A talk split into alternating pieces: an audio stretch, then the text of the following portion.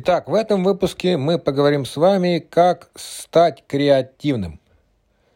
Итак, пункт первый. Литература, искусство, выставки.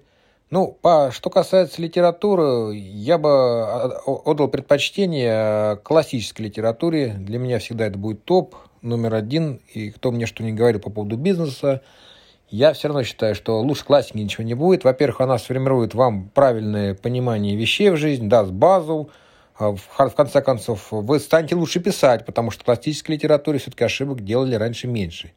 Сейчас я не знаю, как все это с этим происходит. Я современную литературу, к сожалению, не так много читаю, но все-таки э, как-то так. Что касается литературы, там искусство, живопись, культура, возможно, музыка, то есть определенная.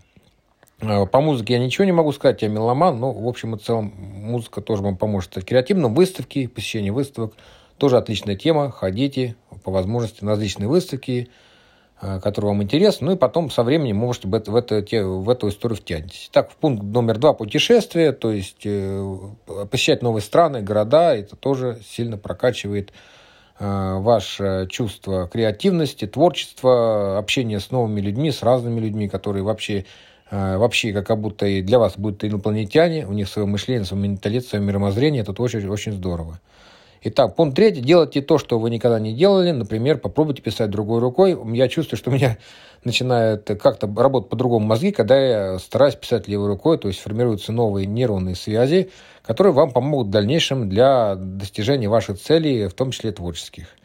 А, пункт четвертый. Смотрите примеры из других ниш. Например, в какой-то нише, условно, строительстве какой-то есть интересный вариант, который вы можете перенести на свою нишу, условно говоря. Например, вы занимаетесь э, красотой, то есть попытайтесь все адаптировать и взять на вооружение, потому что я не считаю, что идеи кому-то принадлежат, идеи, они не запатентованные. То есть берите, пользуйтесь, вполне рабочий вариант, тем более из другой ниши, то есть все, все в порядке, все в рамках правового поля. И также есть такой вот пятый совет простой. Следите за креативными людьми, которые вы считаете, что они такие интересные люди. И, в общем, э, у которых есть чему поучиться. Вот каждый для себя сам выбирает, кто топ номер один в их сфере. Но вот э, прям кого-то конкретного посоветовать не могу, достаточно много. Поэтому следите, посмотрите. Может быть, различные YouTube-каналы можно посмотреть, пока площадка работает на территории Российской Федерации. Посмотрите, узнавайте что-то новое. Итак, дорогие друзья, э, благодарю вас за внимание. С вами был независимый пиар-агент Алексей Чернышов. Услышимся в следующих выпусках.